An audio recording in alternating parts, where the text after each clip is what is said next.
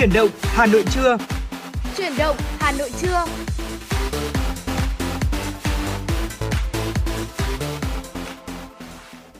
Quý vị và các bạn đang đến với chương trình chuyển động Hà Nội trưa và trong 120 phút của chương trình được phát sóng trực tiếp trên tần số FM 96 MHz của Đài Phát thanh và Truyền hình Hà Nội.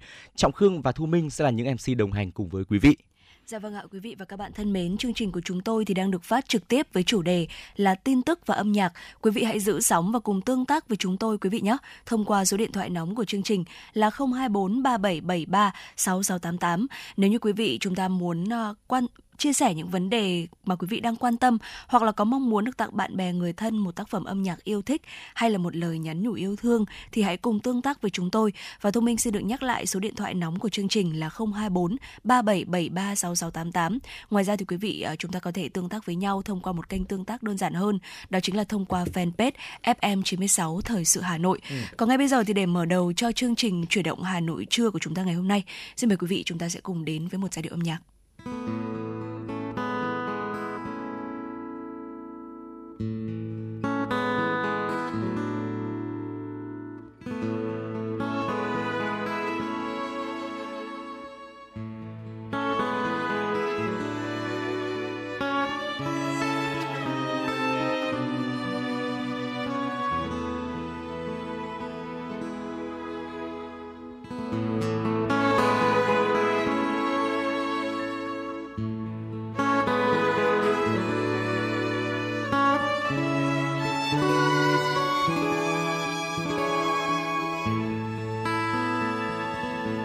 Đêm qua mơ sáng em đang ôm đàn dịu muôn tiếng thơ. Không gian trầm lắng như âu yếm du, ai trong giấc mơ? Mái tóc nhẹ du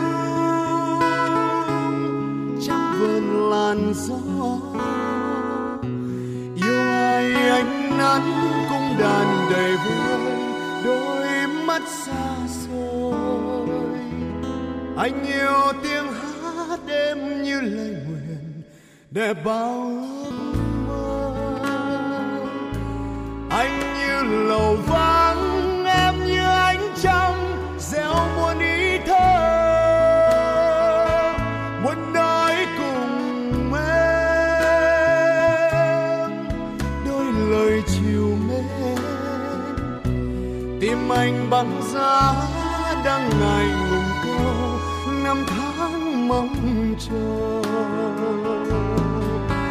hẹn em từ muôn kiếp trước, nhớ em, mấy thua ban đầu. Anh đã âu sầu vì đường tơ vương vấn anh để cùng gian đưa em về đâu? Dư âm tiếng hát reo lên trong lòng. Anh bao nhớ nhung đêm mê lòng nhớ, đêm qua giấc mơ. Môi em hé ru anh muốn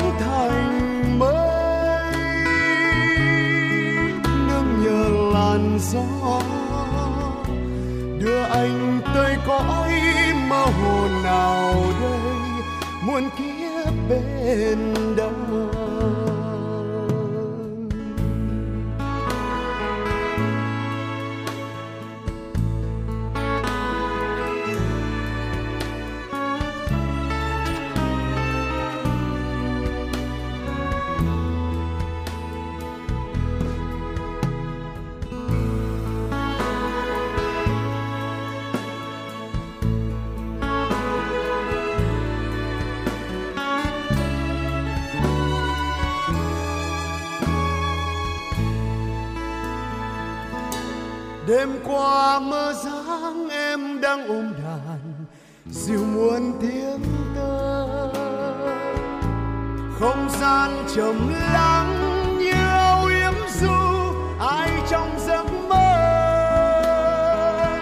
Mái tóc nhẹ du trong vườn làn gió.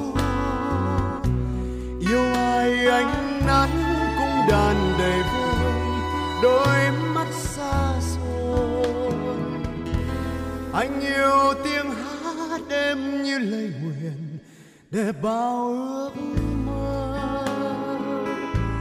Anh như lầu vắng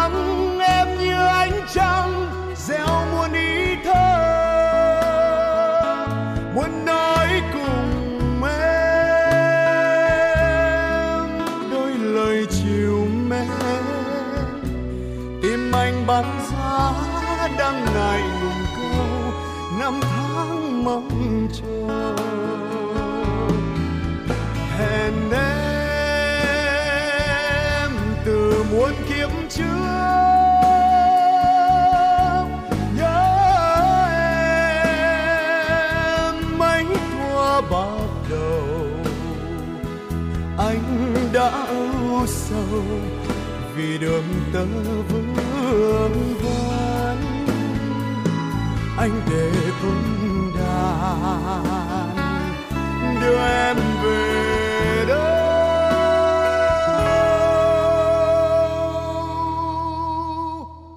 Dư âm tiếng hát reo lên trong lòng anh bao nhớ nhung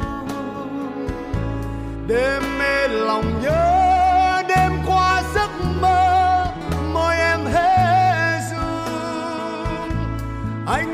thành mây nương nhờ làn gió, đưa anh tới cõi mơ hồ nào đây muôn kiếp bên nhau anh muốn thành mây nương nhờ làn gió, đưa anh tới cõi mơ hồ nào đây. Muôn kiếp bên đắng.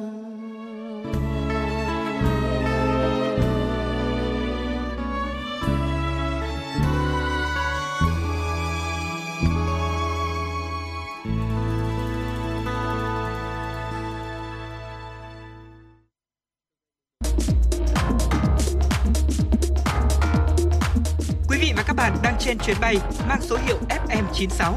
Hãy thư giãn, chúng tôi sẽ cùng bạn trên mọi cung đường. Hãy giữ sóng và tương tác với chúng tôi theo số điện thoại 024 3773 6688.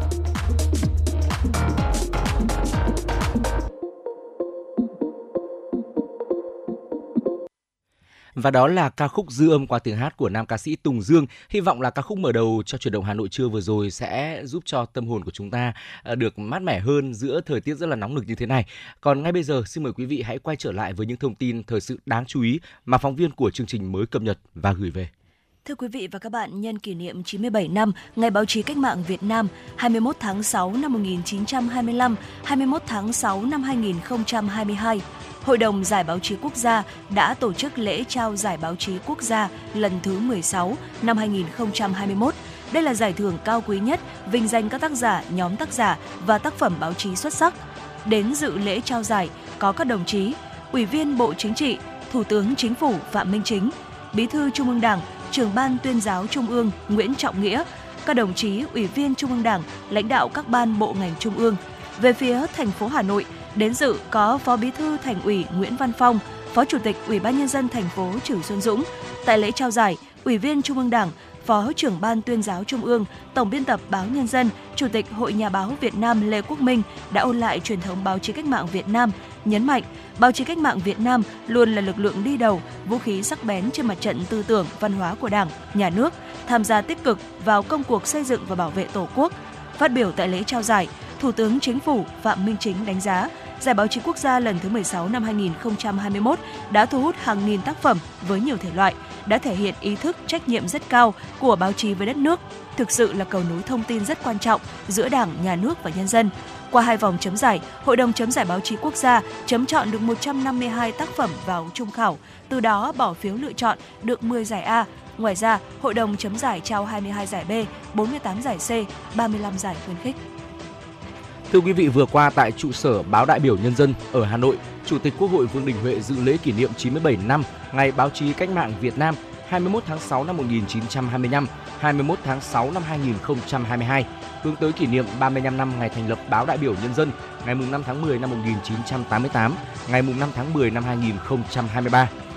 Phát biểu tại lễ kỷ niệm, thay mặt Ủy ban Thường vụ Quốc hội, Chủ tịch Quốc hội Vương Đình Huệ gửi lời chúc mừng tốt đẹp và những tình cảm thân thiết nhất đến toàn thể cán bộ, công chức, viên chức, phóng viên, biên tập viên, kỹ thuật viên, người lao động, báo đại biểu nhân dân và các cơ quan báo chí của Quốc hội. Gửi lời thăm hỏi ân cần tới các thế hệ cán bộ, công chức, viên chức, người lao động từng làm việc, công hiến cho sự nghiệp báo chí của Quốc hội nói chung, của báo đại biểu nhân dân nói riêng. Chúc mừng và nhiệt liệt biểu dương những nỗ lực kết quả mà báo đại biểu nhân dân đạt được trong thời gian qua. Chủ tịch Quốc hội đề nghị báo đại biểu nhân dân thực hiện tốt một số nhiệm vụ trọng tâm. Chủ tịch Quốc hội mong muốn báo đại biểu nhân dân phải là một trong những cơ quan báo chí đi đầu về chuyển đổi số, mục tiêu phát triển là trở thành cơ quan báo chí đa nền tảng, đa phương tiện, đa phương thức, phát triển các nền tảng báo chí số, nền tảng phân phối nội dung số, làm chủ việc phân phối nội dung số trên không gian mạng. Báo tiếp tục đổi mới cách thức truyền tải thông tin, đổi mới theo hướng ngày càng chuyên sâu, chuyên nghiệp và hiện đại. Đội ngũ phóng viên, biên tập viên, những người làm báo thật sự nhạy bén về chính trị, bồi đắp nền tảng tri thức sâu rộng, tâm huyết, say nghề, đặc biệt có hiểu biết toàn diện, sâu sắc về chức năng, nhiệm vụ và hoạt động Quốc hội, phấn đấu xây dựng tờ báo 5T, tức là báo đại biểu nhân dân phải có tư duy tầm nhìn, trung thực, trong sạch, tinh tế.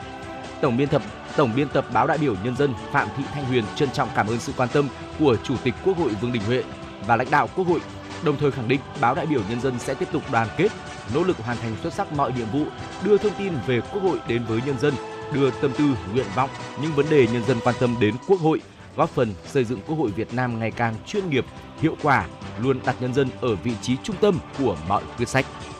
Ban dân vận Thành ủy Hà Nội vừa tổ chức hội nghị tọa đàm đánh giá kết quả 5 năm thực hiện quyết định của Thành ủy Hà Nội về quy chế tiếp xúc đối thoại trực tiếp giữa người đứng đầu cấp ủy chính quyền các cấp với mặt trận Tổ quốc, các tổ chức chính trị xã hội và nhân dân trên địa bàn thành phố Hà Nội. Báo cáo của Ban dân vận Thành ủy cho thấy, sau 5 năm triển khai, việc thực hiện quyết định số 2200 đã góp phần nâng cao chất lượng hiệu quả hoạt động của hệ thống chính trị thành phố, củng cố mối quan hệ gắn bó mật thiết giữa Đảng, chính quyền với nhân dân thủ đô. Nhận thức của người đứng đầu cấp ủy, chính quyền, cán bộ, công chức đối với việc phát huy dân chủ, tăng cường tiếp xúc đối thoại với nhân dân được nâng lên, nhận thức của người dân về quyền làm chủ cũng sâu sắc toàn diện hơn. Các hội nghị tiếp xúc đối thoại trực tiếp giữa người đứng đầu cấp ủy chính quyền với mặt trận Tổ quốc Việt Nam, các tổ chức chính trị xã hội và nhân dân được triển khai trong không khí dân chủ cởi mở vì lợi ích chung. Những ý kiến kiến nghị đã được người đứng đầu cấp ủy chính quyền tôn trọng lắng nghe và giải quyết theo thẩm quyền.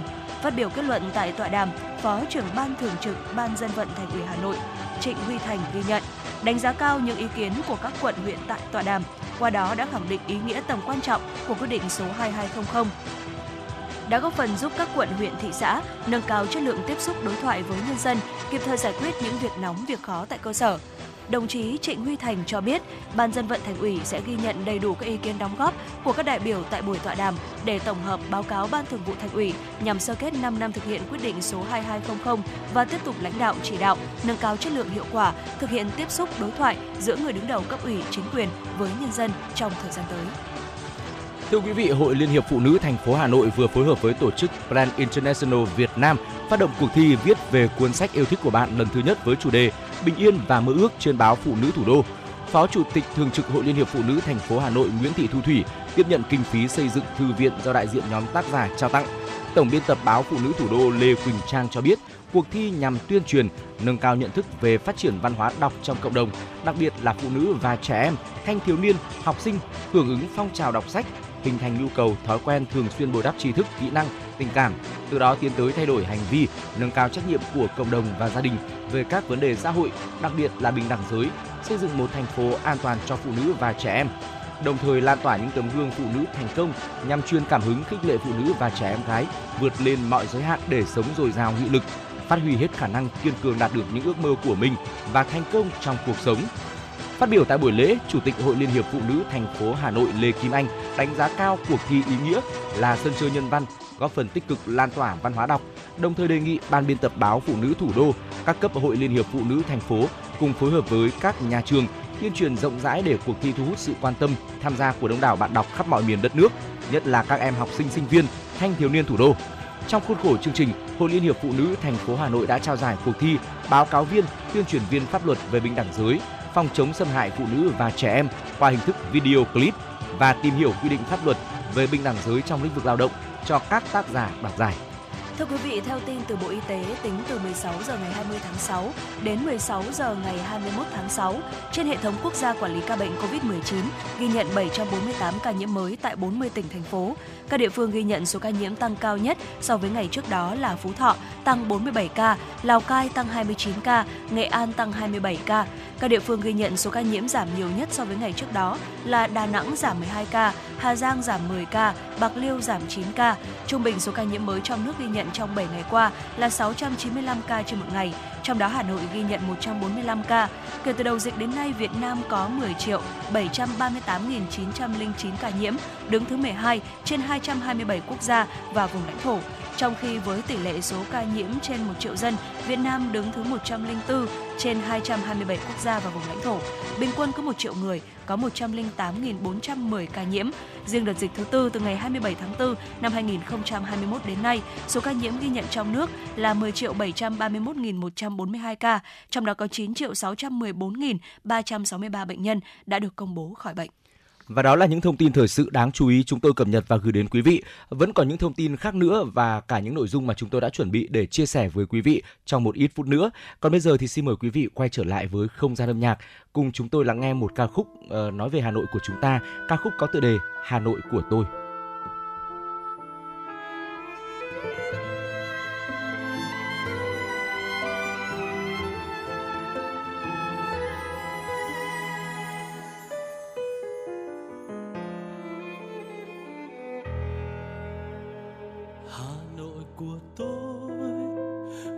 khi đông về gió se lạnh.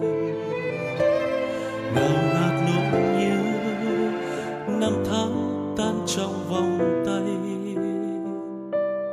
Ngần ngơ góc phố, từng cây đèn đứng như đang mơ màng. Hà nội ơi, hoa sữa rơi hay là hương tóc em? Hà Nội của tôi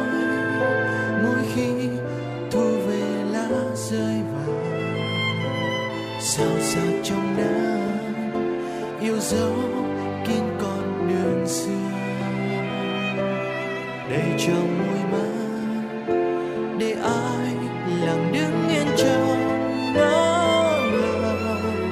Hà nội ơi, nguyện yêu mãi mãi yêu suốt đời. Yêu từng giọt sương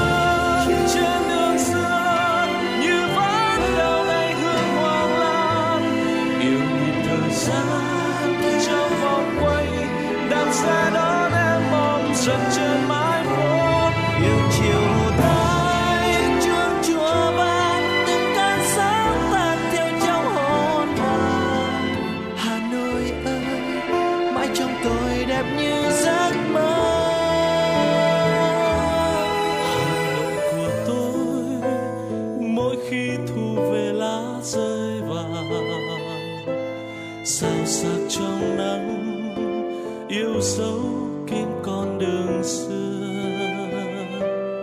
Đầy trong môi mắt, để ai lặng đứng yên trong nắng. Hà nội ơi, nguyện yêu mãi.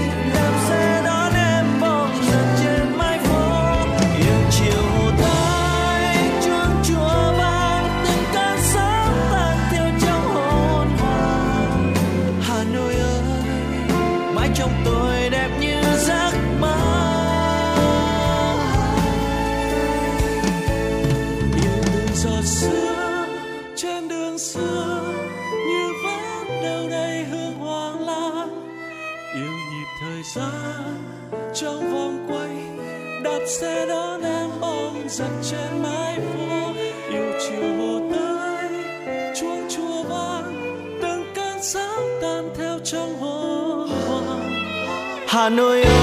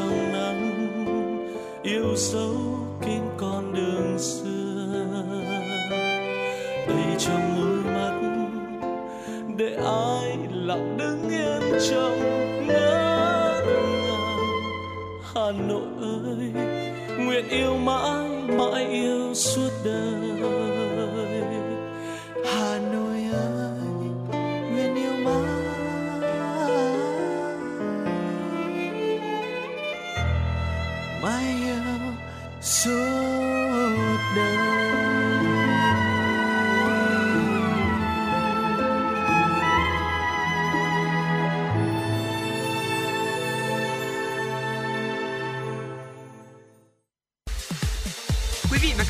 trên chuyến bay mang số hiệu FM96. Hãy thư giãn, chúng tôi sẽ cùng bạn trên mọi cung đường. Hãy giữ sóng và tương tác với chúng tôi theo số điện thoại 024 3773 6688.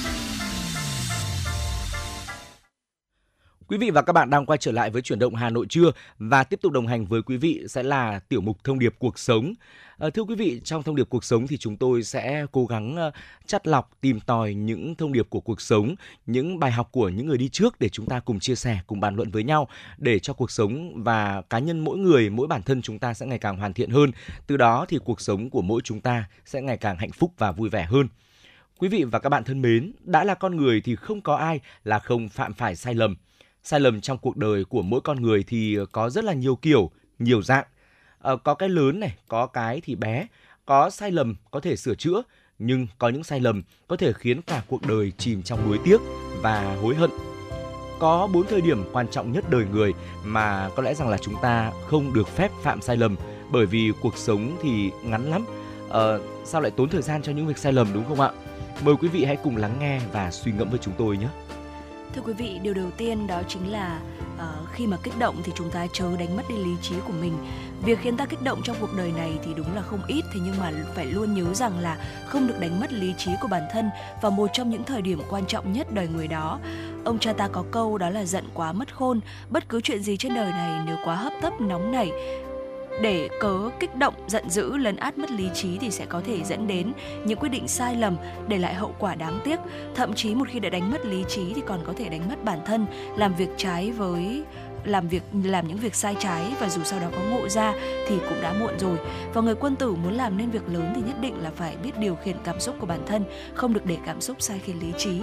Và ở đời thì dù sóng to, gió lớn như thế nào thì chúng ta cũng luôn luôn phải tỉnh táo và điềm tĩnh, nuốt trôi tất cả vào trong để không vội vã đưa ra những quyết định đáng tiếc ảnh hưởng đến tiền đồ sau này. Điều tiếp theo là khi mà đắc ý thì chớ quên mình là ai. Thời điểm quan trọng nhất đời người mà chúng ta không được phép phạm sai lầm nữa cần nhắc đến chính là khi mà chúng ta đắc ý. Khi ta vui vẻ, hài lòng hả dạ hả trí về một điều tâm đắc của mình, điều quan trọng là không được phép quên bản thân mình là ai. Theo truyền thuyết về con ngựa thành Troy thuở xưa, quân Hy Lạp khi đó kéo quân đến vây kín thành Troy nhưng nhiều năm trời vẫn không phá được thành. Cuối cùng thì quân Hy Lạp đành phải dùng đến kế sách giả vờ rút lui, để lại một con ngựa gỗ thật to. Bên trong thân ngựa chứa đầy binh lính Hy Lạp binh lính canh giữ cổng thành Troy không biết đây là kế, coi ngựa gỗ là chiến lợi phẩm, vận chuyển đến vào trong thành và ca múa chè chén say sưa để ăn mừng trong niềm đắc ý vô bờ.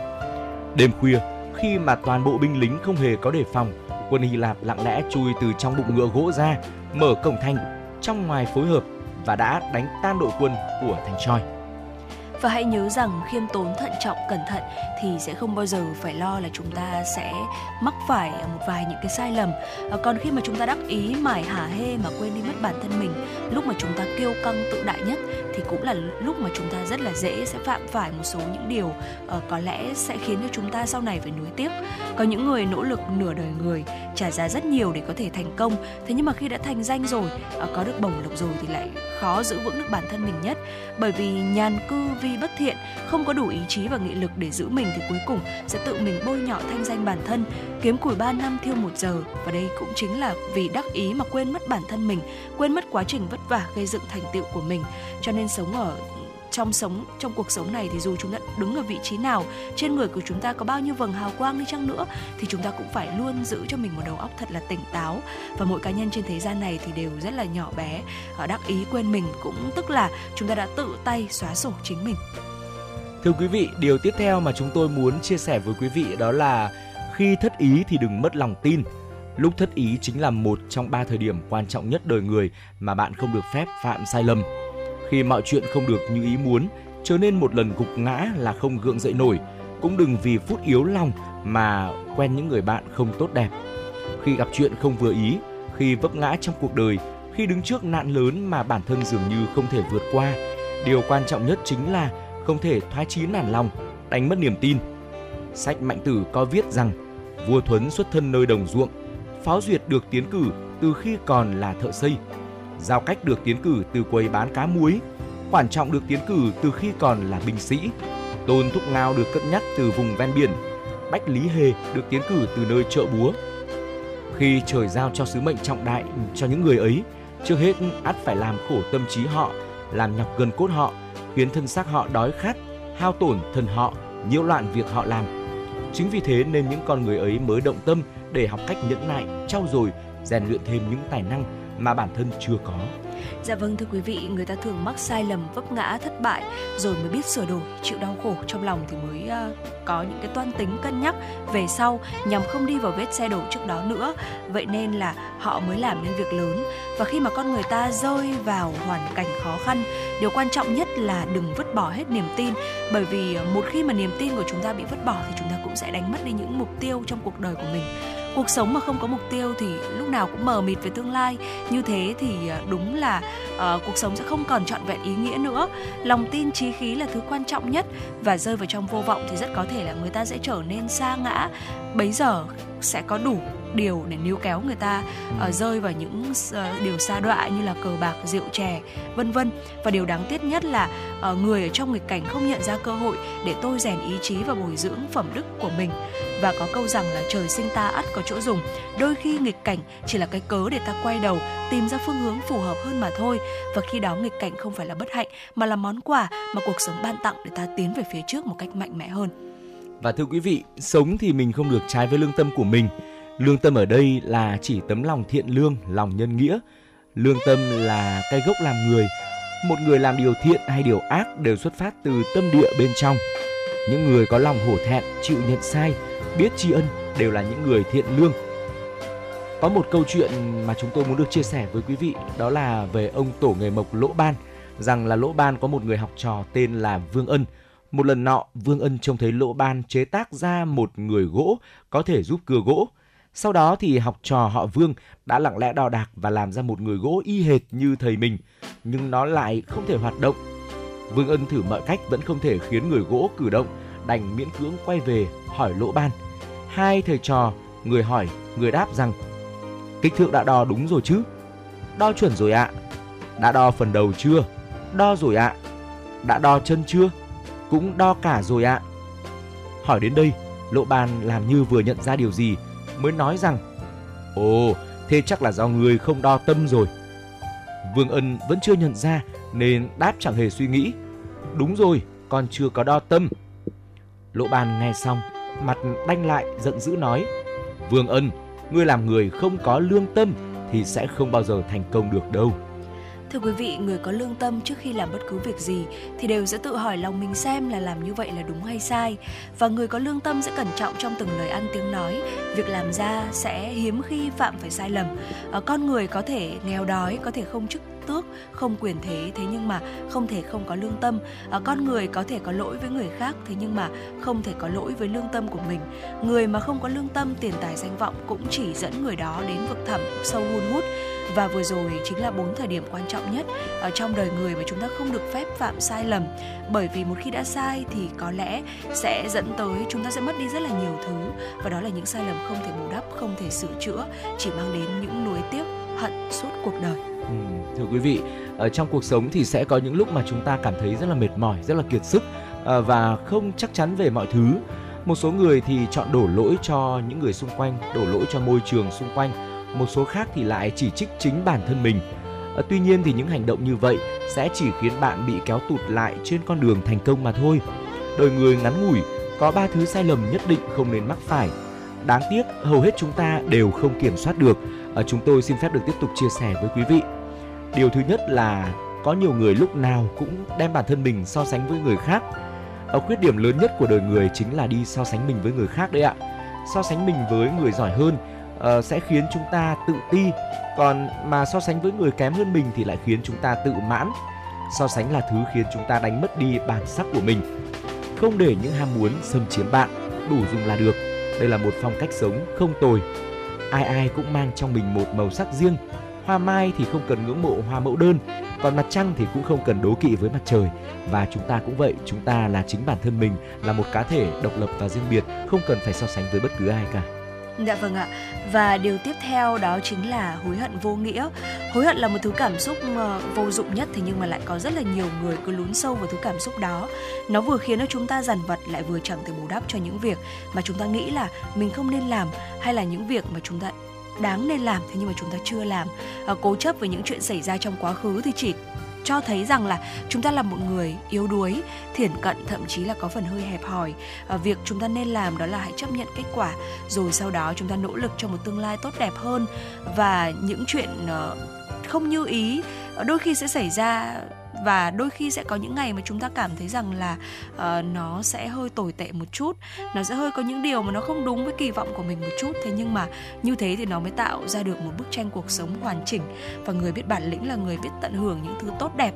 Đồng thời khi mà những thứ mà không trọn vẹn như vậy xảy đến thì chúng ta cũng biết đối mặt. Thưa quý vị và một điều nữa mà chúng tôi cũng muốn chia sẻ thêm đó là suốt ngày ca thán ạ có những người phải nói rằng là họ cả ngày họ chỉ có mà ca thán về cuộc đời thôi. À, sở dĩ là có cái chuyện này xảy ra bởi vì là có những cái chữ mà chúng ta cần phải biết này.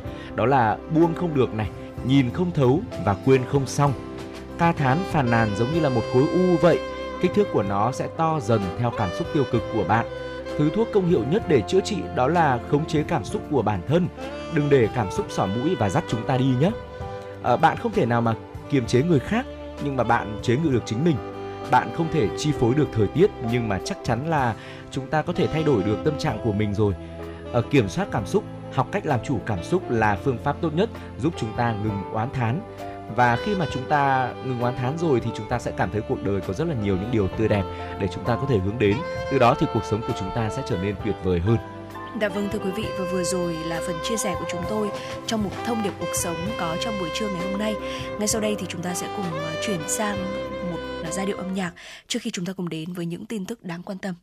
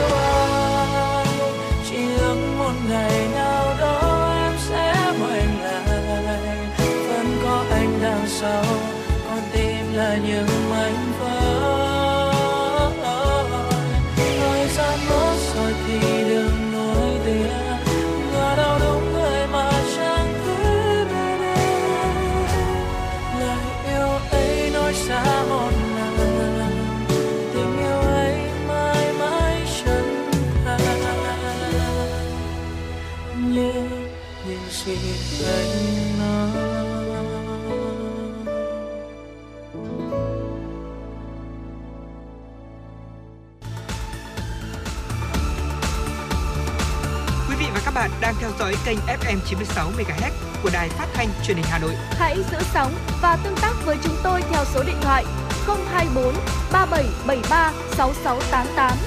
FM 96 đồng hành trên mọi nẻo đường. đường.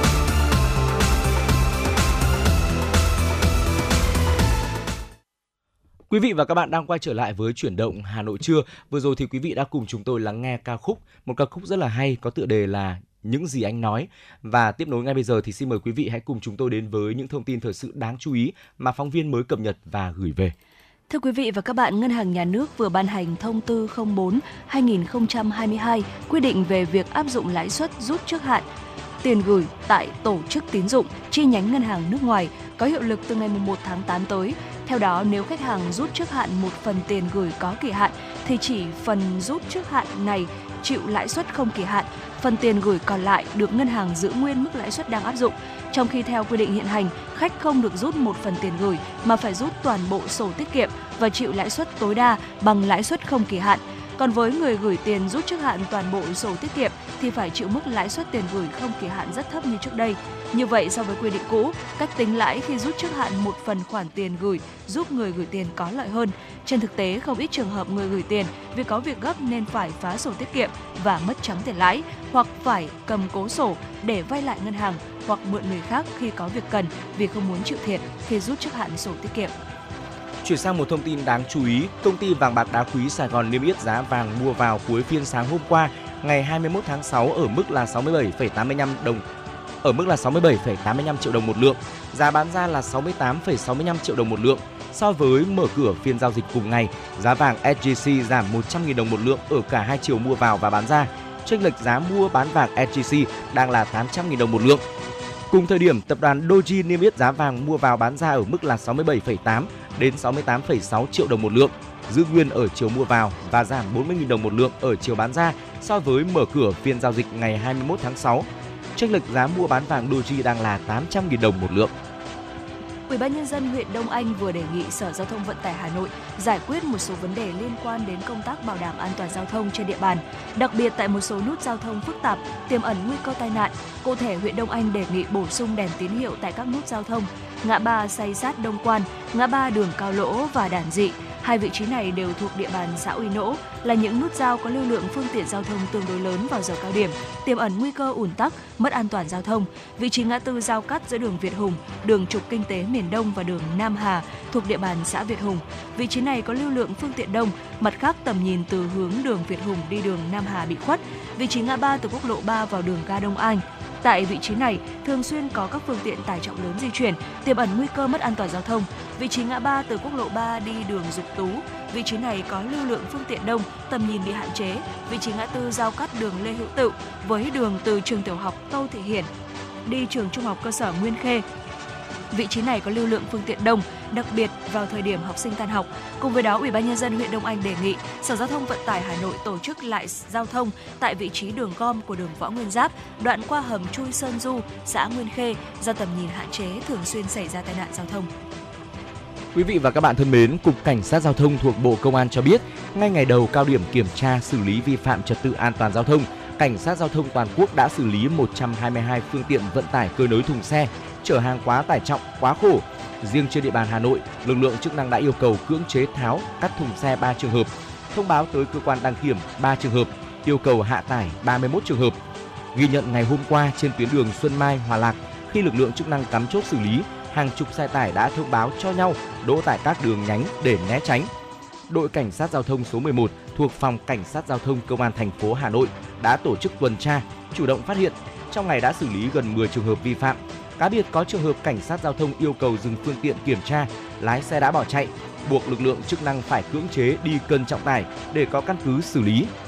Đại úy Lê Văn Triển, đội phó đội tuần tra kiểm soát giao thông đường bộ cao tốc số 3 thuộc phòng hướng dẫn tuần tra kiểm soát giao thông đường bộ, cục cảnh sát giao thông, Bộ Công an cho biết, ngay ngày đầu triển khai cao điểm xử lý các lỗi vi phạm là nguyên nhân chính gây tai nạn giao thông, đơn vị đã phát hiện xử lý các xe quá tải, điển hình khoảng 17 giờ ngày 20 tháng 6 tại km 188 trên tuyến cao tốc Pháp Vân Cầu Rẽ đã phát hiện lái xe Trần Văn N sinh năm 1976 ở huyện Ba Vì Hà Nội điều khiển xe đầu kéo biển số 29C 5065X kéo theo rơ móc biển số 29R 055.6X vi phạm chở hàng vượt trọng tải của xe là 20,38%. Tính đến nay, lực lượng cảnh sát giao thông toàn quốc đã xử lý 122 phương tiện vận tải hàng hóa cơi nới thùng xe chở hàng quá tải trọng, quá khổ, gồm 90 trường hợp chở hàng quá tải trọng, 24 trường hợp quá khổ giới hạn, 9 trường hợp tự ý cải tạo phương tiện. Công an quận Hà Đông Hà Nội vừa cho biết đã bắt giữ 5 đối tượng liên quan đến hai đường dây ma túy trên địa bàn, đồng thời thu giữ khối lượng lớn tăng vật. Cụ thể khoảng 13 giờ ngày 30 tháng 5 tại phường Yên Nghĩa, Công an quận Hà Đông phối hợp cùng Cục Cảnh sát Giao thông Bộ Công an bắt quả tang Lê Văn Tuấn, sinh năm 1974 ở phường Mai Động, quận Hoàng Mai, Hà Nội, đang vận chuyển hơn 1,6 kg ketamin Kết quả đấu tranh khai thác ban đầu, Lê Văn Tuấn khai nhận thông qua mạng xã hội đã quen biết Khà Văn Trường, sinh năm 1989 ở huyện Mai Châu, tỉnh Hòa Bình. Tuấn đã thuê Trường ra bến xe Yên Nghĩa, mang theo ba lô chứa ma túy chuyển ra bến xe Giáp Giáp Bát với giá là 5 triệu đồng.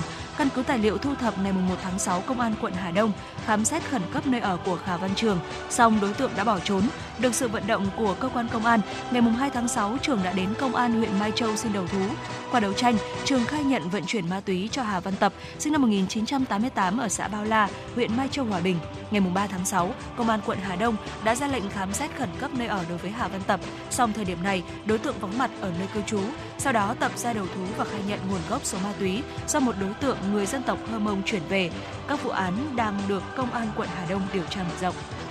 Thưa quý vị, Công an quận Đống Đa Hà Nội vừa ra quyết định khởi tố vụ án, khởi tố bị can đối với Lưu Mạnh Toàn, sinh năm 1986, ở tập thể Mai Hương, phường Bạch Mai, quận Hai Bà Trưng, Hà Nội về hành vi trộm cắp tài sản. Trước đó vào tối mùng 3 tháng 6, Toàn đi lang thang vào bệnh viện Bạch Mai để tìm chỗ ngủ qua đêm. Đến khoảng 2 giờ ngày mùng 4 tháng 6, khi đi qua hành lang phía sau trung tâm cấp cứu A9, Toàn phát hiện chị L sinh năm 1991 ở Bắc Giang, người nhà bệnh nhân đang nằm ngủ. Quan sát thấy vắng người, Toàn đã lấy trộm chiếc điện thoại iPhone 11 Pro Max của chị L. Đến khoảng 4 giờ 30 phút cùng ngày, Toàn mở điện thoại ra xem thì nhận được tin nhắn xin chuộc lại tài sản của chị L. Sau khi thỏa thuận, đối tượng liên lạc với chị L và hẹn gặp tại cổng bệnh viện Bạch Mai. Khi đến điểm hẹn, Toàn đã bị chị L cùng một số người dân và bảo vệ bệnh viện giữ lại, bàn giao cho công an phường Phương Mai. Tại cơ quan công an, đối tượng đã khai nhận hành vi phạm tội của mình. Dạ vâng thưa quý vị và các bạn, vừa rồi là những ờ, tin tức mà phóng viên Thu Vân thực hiện. Ngay bây giờ xin mời quý vị chúng ta sẽ cùng thư giãn với một giai điệu âm nhạc.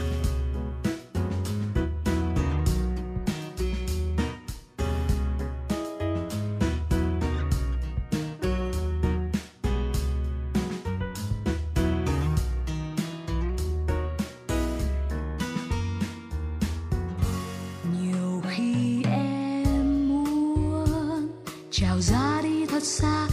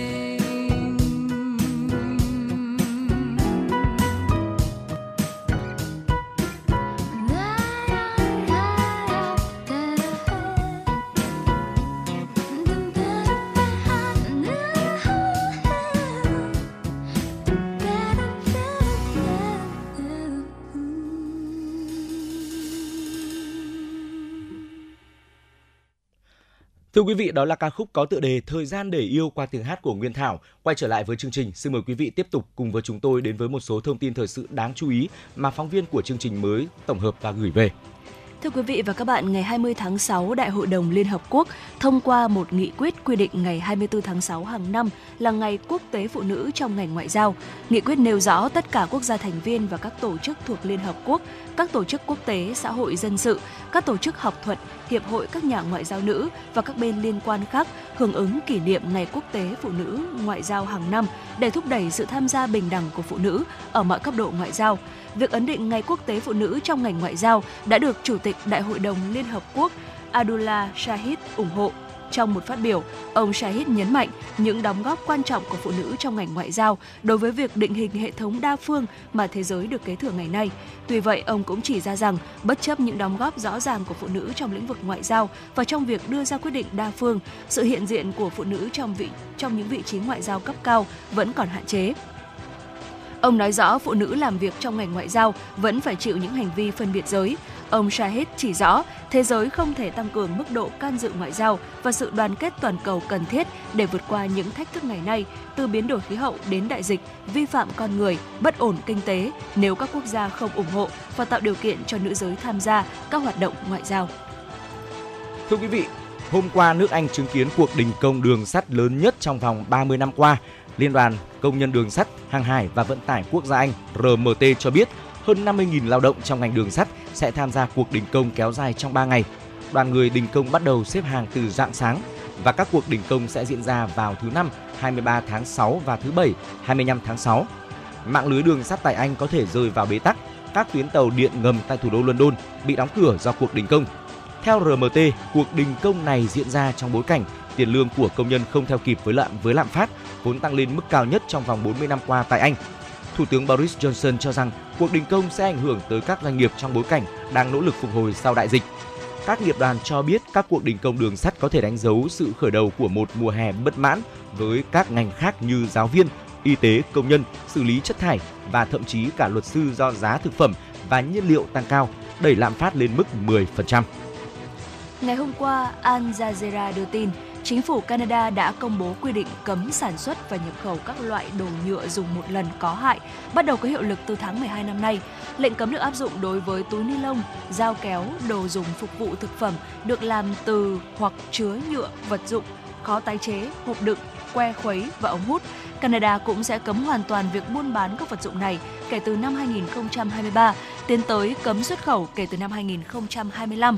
Và đây là khung thời gian được tính toán kỹ lưỡng nhằm giúp các doanh nghiệp ở Canada có đủ thời gian để chuyển đổi và thanh lý nguồn dự trữ hiện có.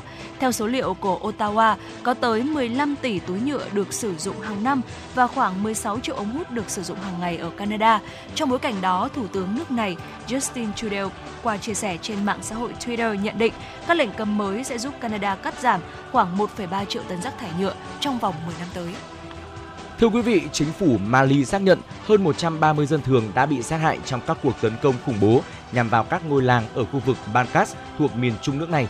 Các ngôi làng Dialasagu, Dianweli, Degusagu và những vùng phụ cận xung quanh thuộc khu vực Bankas là mục tiêu của các tay súng trong những cuộc tấn công lúc dạng sáng 19 tháng 6. Thủ phạm đã được xác định là các tay súng thuộc nhóm vũ trang Hồi giáo Katiba Masina. Ngày 19 tháng 6, cảnh sát và giới chức địa phương xác nhận ít nhất 20 dân thường đã thiệt mạng trong các cuộc tấn công vũ trang vào những ngôi làng gần thị trấn Gao ở miền Bắc Mali cuối tuần qua. Một cảnh sát giấu tên cho biết những phần tử khủng bố đã sát hại ít nhất là 20 dân thường ở xã Anchawadit, cách thị trấn Gao vài chục km về phía bắc trong các cuộc tấn công vào ngày 18 tháng 6. Trong khi đó, theo một quan chức địa phương, có 24 người thiệt mạng trong các vụ tấn công và nhiều người dân hoảng loạn rời bỏ nhà cửa đi lánh nạn do lo ngại nguy cơ xảy ra các cuộc tấn công tiếp theo. Ngày hôm qua, nhà chức trách đặc khu hành chính Macau Trung Quốc đã phong tỏa tổ hợp khách sạn và sòng bài Fortuna sau khi bùng phát một ổ dịch COVID-19 tại địa điểm này. Hình ảnh trên truyền thông cho thấy cảnh sát mặc bảo hộ phong tỏa khách sạn Fortuna để ngăn mọi người ra vào. Nhà chức trách cũng chuẩn bị tiến hành xét nghiệm cho 700 người bên trong khu nghỉ dưỡng Fortuna 9, một sòng bài vệ tinh thuộc sở hữu của tập đoàn SJM Holdings. Hiện cả khách sạn và chính quyền Macau đều chưa có bình luận về sự việc. Động thái trên diễn ra trong bối cảnh chính quyền Macau quyết định tiến hành xét nghiệm bắt buộc đối với toàn bộ người dân tại khu hành chính đặc biệt này sau khi phát hiện ít nhất 12 ca mắc COVID-19 mới trong cộng đồng vào ngày 18 tháng 6. Mặc dù Macau đã ghi nhận một số trường hợp mắc COVID-19 vào cuối tuần qua, song con số này vẫn thấp hơn nhiều nhiều số ca nhiễm mới hàng ngày tại đặc khu hành chính Hồng Kông, với số ca nhiễm mới theo ngày vượt trên 1.000 ca trong những ngày gần đây. Macau đang tuân thủ nghiêm ngặt chính sách Zero Covid của chính phủ Trung Quốc nhằm khống chế dịch bệnh. Nhà chức trách quyết định xét nghiệm trên diện rộng trong bối cảnh đặc khu này duy trì việc mở cửa biên giới với Trung Quốc đại lục với nhiều cư dân sinh sống và làm việc tại thành phố Chu Hải lân cận. Quý vị và các bạn thân mến, quý vị và các bạn đang lắng nghe chương trình chuyển động Hà Nội trưa. Hãy ghi nhớ số điện thoại đường dây nóng của chúng tôi là 024 3773 6688. Quý vị và các bạn có vấn đề quan tâm cần chia sẻ hoặc có mong muốn được gửi tặng cho bạn bè người thân một ca khúc, một lời nhắn yêu thương, hãy tương tác với chúng tôi qua số điện thoại của chương trình nhé. À, còn bây giờ thì hãy thư giãn một chút, chúng tôi Trọng Khương và Thu Minh sẽ quay trở lại và đồng hành, tiếp tục đồng hành với quý vị trong 60 phút tiếp theo của chương trình.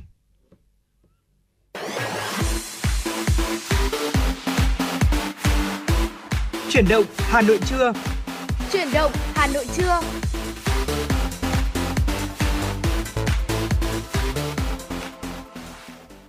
Này, cậu định đăng ký học ngành gì đấy? Tớ định học ngôn ngữ Nhật mà chưa biết nên nộp vào trường nào. Thế tiêu chí của cậu là gì? Thì dễ xét tuyển này, thực hành nhiều này, ra trường dễ xin việc. Trường Đại học Nguyễn Trãi là chuẩn luôn. Thế à? Đây là trường tiên phong, đào tạo công dân toàn cầu với đa dạng ngành nghề như công nghệ thông tin, ngôn ngữ Nhật, Hàn Quốc học, Trung Quốc học, quản trị kinh doanh, thiết kế đồ họa, quản trị kinh doanh du lịch. Wow. Mà đặc biệt là ứng dụng 70% thực hành, 30% lý thuyết. Ôi, hợp lý phết nhở. Cậu có định nộp không? Có chứ.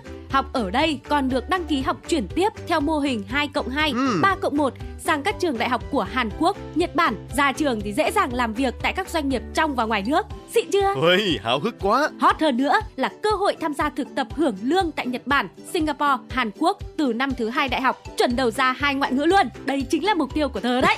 Tớ sẽ nộp vào Đại học Nguyễn Trãi làm đồng môn với cậu luôn. Trường Đại học Nguyễn Trãi, cơ sở 1 28A Lê Trọng Tấn, Hà Đông, Hà Nội, cơ sở 2 266 Đội Cấn, Ba Đình, Hà Nội, hotline 0981 924 302, website đại học nguyễn trãi.edu.vn.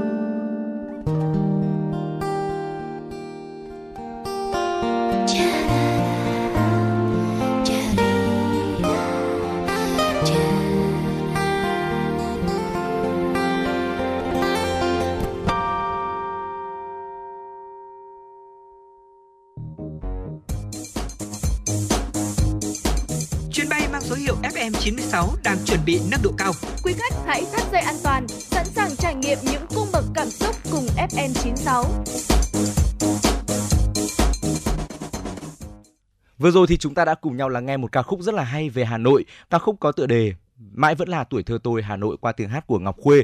À, quay trở lại với chương trình chuyển động Hà Nội trưa, hãy cùng tiếp tục đồng hành với chúng tôi qua những thông tin thời sự đáng chú ý quý vị nhé. Thưa quý vị và các bạn, tối qua ngày 21 tháng 6 tại Hà Nội, Thủ tướng Phạm Minh Chính đã tới dự lễ kỷ niệm 97 năm Ngày báo chí cách mạng Việt Nam và trao giải báo chí quốc gia lần thứ 16 năm 2021. Phát biểu tại buổi lễ, Thủ tướng Phạm Minh Chính nhấn mạnh, năm 2021, đất nước phải trải qua những khó khăn chưa từng có do dịch bệnh COVID-19. Báo chí đã phát huy sức mạnh to lớn, tạo niềm tin, lan tỏa lòng nhân ái, góp phần củng cố tinh thần đại đoàn kết, sự chung sức đồng lòng, ủng hộ của người dân doanh nghiệp đối với các chủ trương đúng đắn của Đảng và Nhà nước. Để có những bài báo hay, phản ánh chân thực, sinh động, kịp thời mọi mặt của đời sống xã hội, nhất là các phóng sự điều tra, nhiều phóng viên nhà báo đã phải đối mặt với hiểm nguy, bị đe dọa, đi vào giữa tâm dịch, tâm bão và có người đã không bao giờ trở về. Thủ tướng nhấn mạnh, báo chí cần chủ động đấu tranh với những thông tin xuyên tạc xấu độc, thực hiện tốt vai trò giám sát phản biện và tích cực tham gia vào công cuộc phòng chống tham nhũng, tiêu cực, lãng phí đang được Đảng ta triển khai quyết liệt, hiệu quả dưới sự lãnh đạo chỉ đạo của Tổng Bí thư Nguyễn Phú Trọng, trao giải cho các tác giả đạt giải. Thủ tướng chúc toàn thể các nhà báo trong và ngoài nước luôn luôn gắng học hỏi, luôn luôn cầu tiến bộ như lời căn dặn của Chủ tịch Hồ Chí Minh và làm việc với ngọn lửa đam mê bằng tinh thần tâm sáng, bút sắc, lòng trong như đúc kết của cố nhà báo Hữu Thọ. Thưa quý vị, Ban tuyên giáo Trung ương, Bộ Thông tin và Truyền thông, Hội Nhà báo Việt Nam, Báo Nhân dân vừa phối hợp tổ chức lễ phát động phong trào thi đua xây dựng môi trường văn hóa trong các cơ quan báo chí, hướng tới kỷ niệm 100 năm Ngày báo chí cách mạng Việt Nam 21 tháng 6 năm 1925, 21 tháng 6 năm 2025. Các đồng chí, Ủy viên Bộ Chính trị, Thường trực Ban Bí thư Võ Văn Thưởng, Bí thư Trung ương Đảng, Trưởng ban Tuyên giáo Trung ương Nguyễn Trọng Nghĩa, Ủy viên Trung ương Đảng, Phó Thủ tướng Chính phủ Vũ Đức Đam dự chương trình. Phát biểu chỉ đạo, đồng chí Nguyễn Trọng Nghĩa, Bí thư Trung ương Đảng, Trưởng ban Tuyên giáo Trung ương đánh giá đây là hoạt động rất có ý nghĩa đối với các cơ quan báo chí và những người làm báo.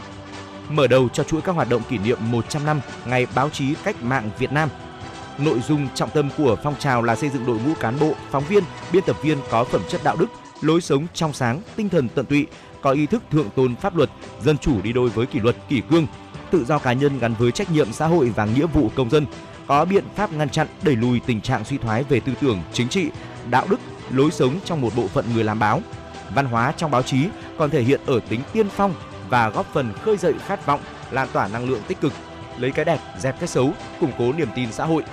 Tại buổi lễ, đại diện các cơ quan báo chí đã cam kết thực hiện phong trào thi đua, phong trào xây dựng môi trường văn hóa trong cơ quan báo chí được kỳ vọng mỗi tòa soạn báo đều là những điểm sáng về văn hóa, mỗi nhà báo là chiến sĩ trên mặt trận văn hóa, đồng thời nâng cao sức đề kháng chống lại những ảnh hưởng tiêu cực từ bên ngoài. Cũng nhân dịp này, đồng chí Võ Văn Thưởng, Thường trực Ban Bí thư đã tặng hoa chúc mừng những người làm báo nhân kỷ niệm 97 năm Ngày báo chí cách mạng Việt Nam. Vừa qua, đồng chí Võ Văn Thưởng, Ủy viên Bộ Chính trị, Thường trực Ban Bí thư tiếp Chủ tịch Quốc hội Mozambique bà Esperanca Lorinda Francisco Nguyenbiat.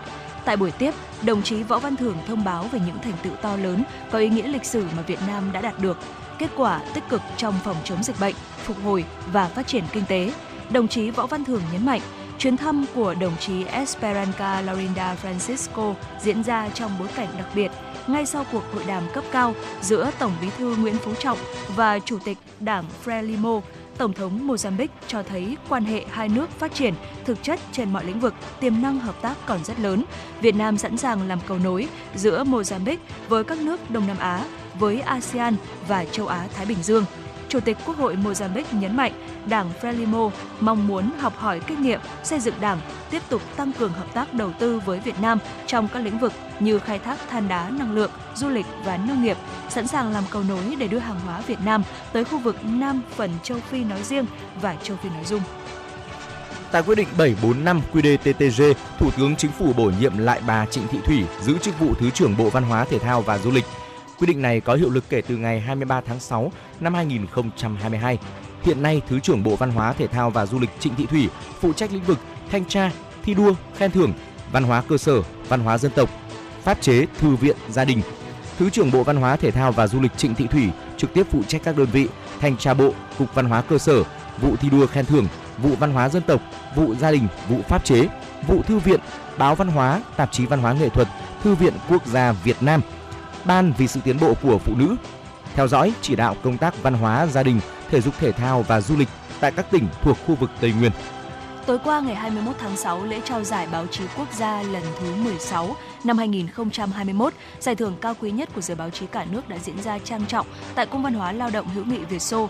Trong số 152 tác phẩm vào trung khảo, hội đồng đã thảo luận thẩm định và bỏ phiếu lựa chọn được 10 giải A, 22 giải B, 48 giải C, 35 giải khuyến khích để trao giải báo chí quốc gia lần thứ 16 năm 2021.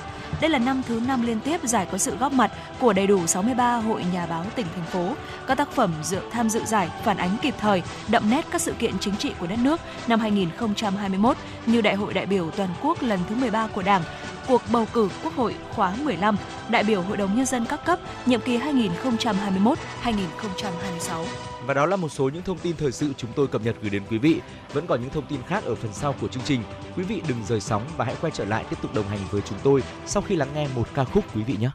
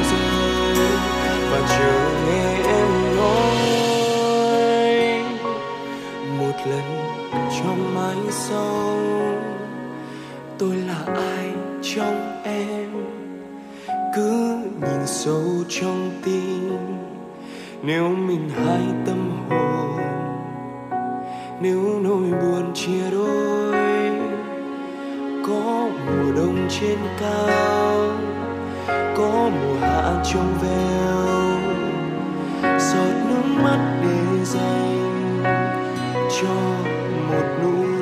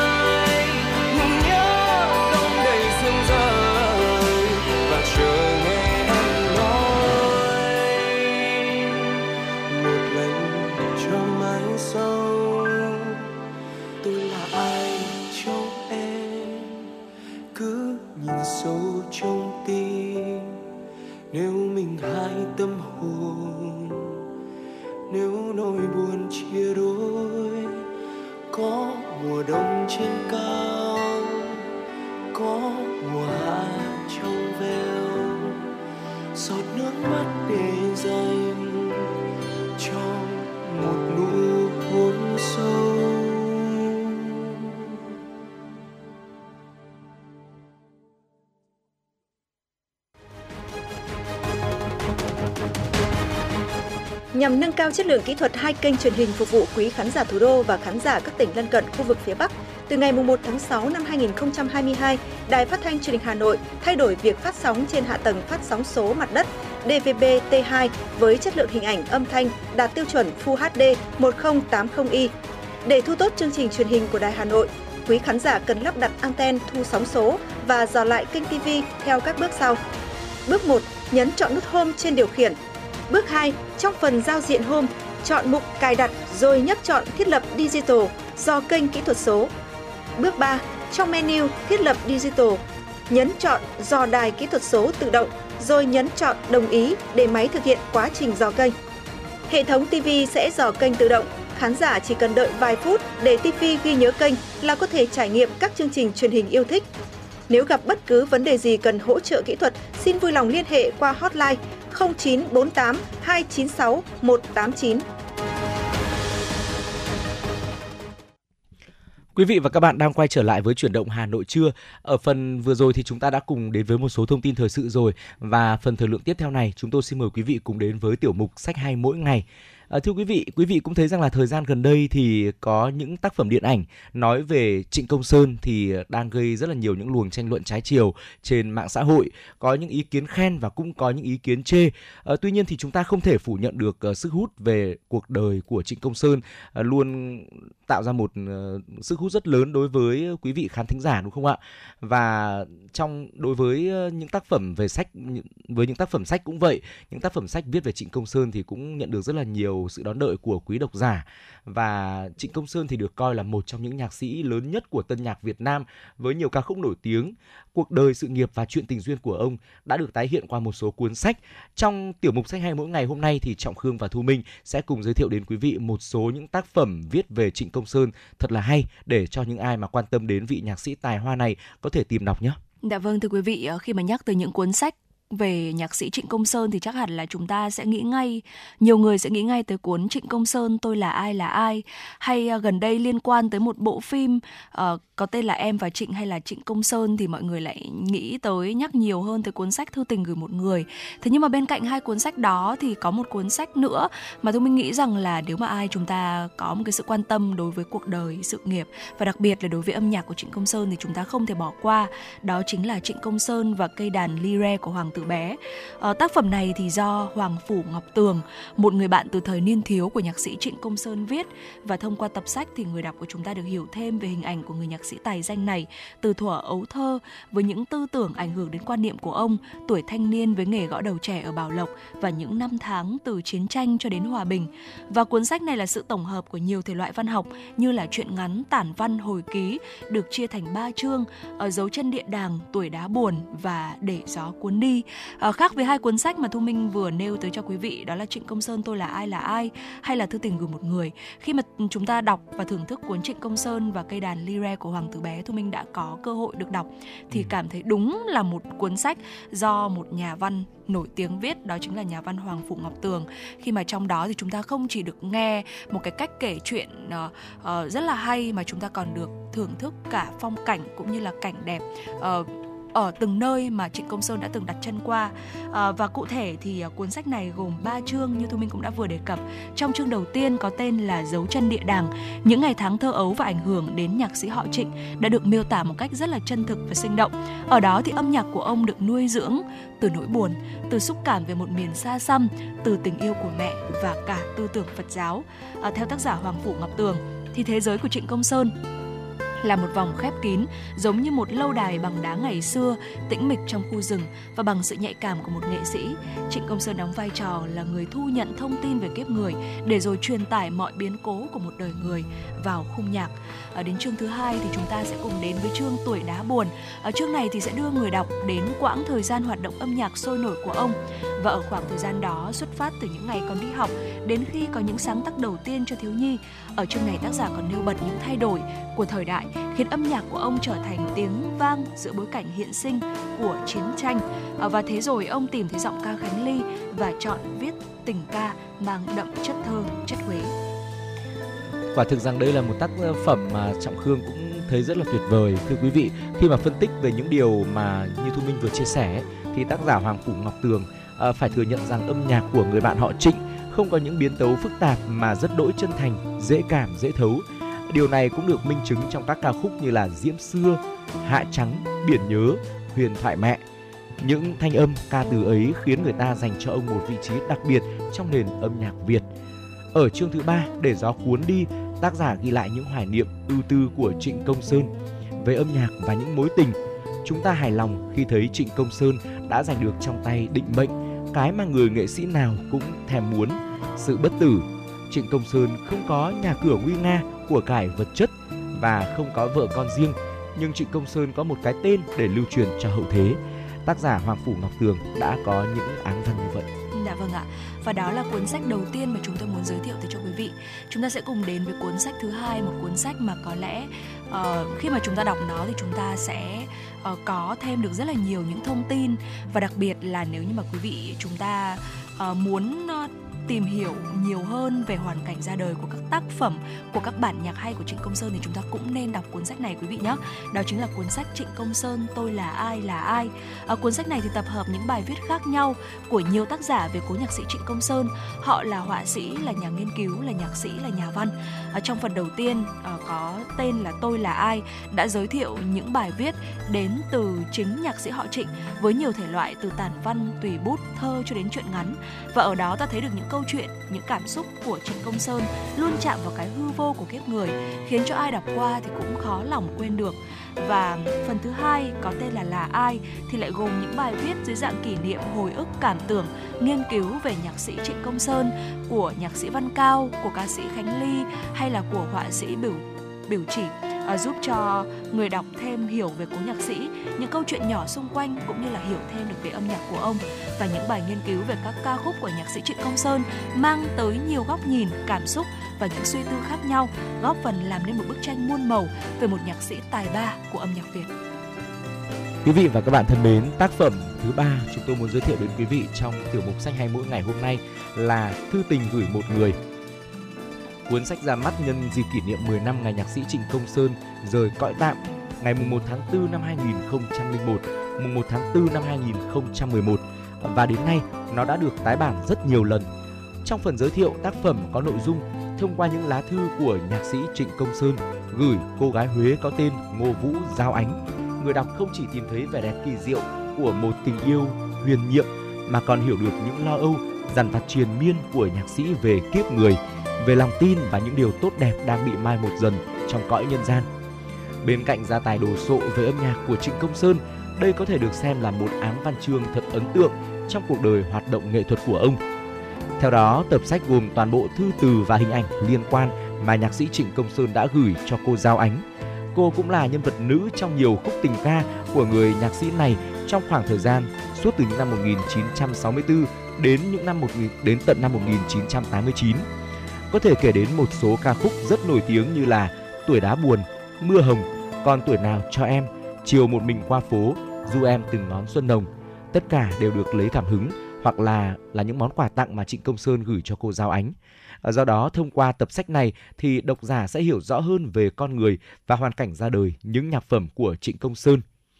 Trong số 300 lá thư được Giao Ánh cất giữ suốt gần nửa thế kỷ, ta dễ dàng cảm nhận được tình cảm sâu đậm mà người nhạc sĩ đa cảm này dành cho cô gái Huế. Trong bức thư ngày 2 tháng 9 năm 1964, ông viết Anh hơi lạ lùng là suốt những ngày lên đây, anh thường nằm mơ có ánh. Ánh mặc áo nâu, tóc mềm như mây, có cả chiếc nơ màu nâu nhạt cài lên rất huyền hoặc. Anh còn nhớ là suốt con đường đi đó, không khí bỗng ấm áp vô cùng – anh đã trở dậy trong sự trống vắng dai dẳng ở đây. Ừ, dạ Thưa vâng quý vị, ờ, những lá thư tay của nhạc sĩ Trịnh Công Sơn thì đều mang những câu từ nồng nàn, cảm xúc, khi thì nhẹ nhàng, lúc lại ra diết. Ờ, cũng có khi chất chứa tình yêu sâu đậm của một người con trai. Cảm tưởng như rằng đọc những dòng thư, những những dòng chữ đó thì chúng ta thấy rằng là nó như là được viết ra từ bởi một nhà văn, nhà thơ nào đó vậy. Và nó minh chứng cho thứ tình yêu vĩnh hằng trên cõi trần thế. Dạ vâng ạ. Ờ, Thu Minh đã đọc hết cả ba cuốn này rồi anh Ừ, Khương ạ. vâng. Và có lẽ trong ba cuốn thì cuốn để cho Thu Minh có một cái ấn tượng nhất đó chính là cuốn Thư tình gửi một người bởi Ừ. vì đấy là cuốn sách đầu tiên mà Thu Minh đọc Vâng. và đúng như những gì như anh Trọng Khương vừa chia sẻ thì à, đúng rất là lãng mạn, rất là tình cảm và có một cái rất là hay đấy là đúng như theo như một cái chia sẻ một cái cảm nhận cá nhân thôi. Thì khi mà thu minh đọc những cái lá thư này á, thì thu minh cảm thấy rằng là đúng là những lá thư do một người nhạc sĩ viết. Bởi vì là ờ, những cái câu của nhạc sĩ trịnh công sơn có có những cái câu nó tuôn ra theo cảm xúc có những Ừ. câu rất ngắn. Thế nhưng mà có những cái câu nó rất là dài. Thế nhưng mà một điểm chung đó chính là dù cho đó là một câu dài hay là một câu ngắn thì nó cũng chất chứa rất là nhiều những cảm xúc rất là nhiều những tình cảm ở trong đó. Và trong khoảng thời gian gần đây khi mà chúng ta lướt trên mạng xã hội thì chúng ta thấy rằng là có rất là nhiều những trích dẫn được trích lại Ừ. từ lá thư này từ những Ừ. cái lá thư này của nhạc sĩ Trịnh Công Sơn gửi cho nàng thơ Ngô Vũ Giao Ánh được các bạn trẻ chia sẻ lại và cảm thấy rất là tâm đắc và có thể nói rằng là ờ, với ba cuốn sách vừa rồi thì mong rằng sẽ là một cái gợi ý thú vị Ừ. tới cho quý vị à, nếu như mà chúng ta có quan tâm tới nhạc trịnh có một tình yêu đối Ừ. với nhạc trịnh thì có thể đọc để có thể hiểu hơn về những tác phẩm về những bài ca của ông để từ đó chúng ta sẽ có những cái cảm xúc có lẽ là sẽ khác nhau Ừ. thế nhưng mà chúng ta sẽ có được những cái cảm xúc trọn vẹn nhất Và chắc chắn rồi ạ. Ờ, với những chia sẻ vừa rồi thì chúng tôi hy vọng rằng là quý vị khán thính giả sẽ có cho mình sẽ lựa chọn được cho mình những tác phẩm thật là hay ờ, về viết về cuộc đời nhạc sĩ Trịnh Công Sơn để chúng ta phần nào thêm yêu tài năng của người nhạc sĩ tài hoa này. Và ngay bây giờ hãy cùng chúng tôi đến với một ca khúc vô cùng nổi tiếng của ông, ca khúc có tựa đề Biển nhớ.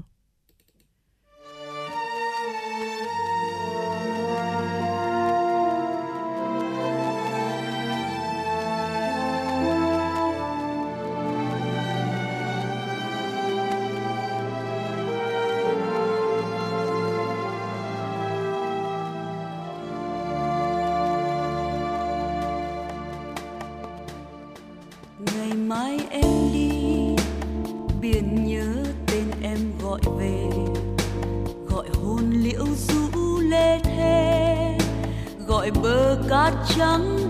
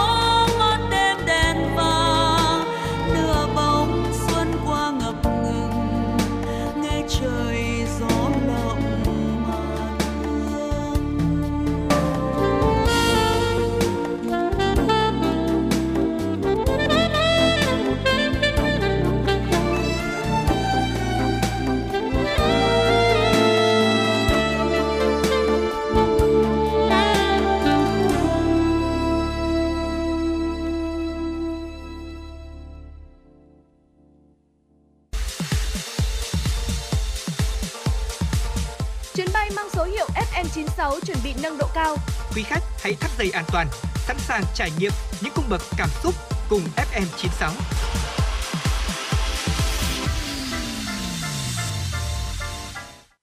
Quay trở lại với chuyển động Hà Nội trưa, ngay lúc này xin mời quý vị hãy cùng chúng tôi tiếp tục đến với một số thông tin thời sự đáng chú ý mà phóng viên chương trình mới thực hiện và gửi về.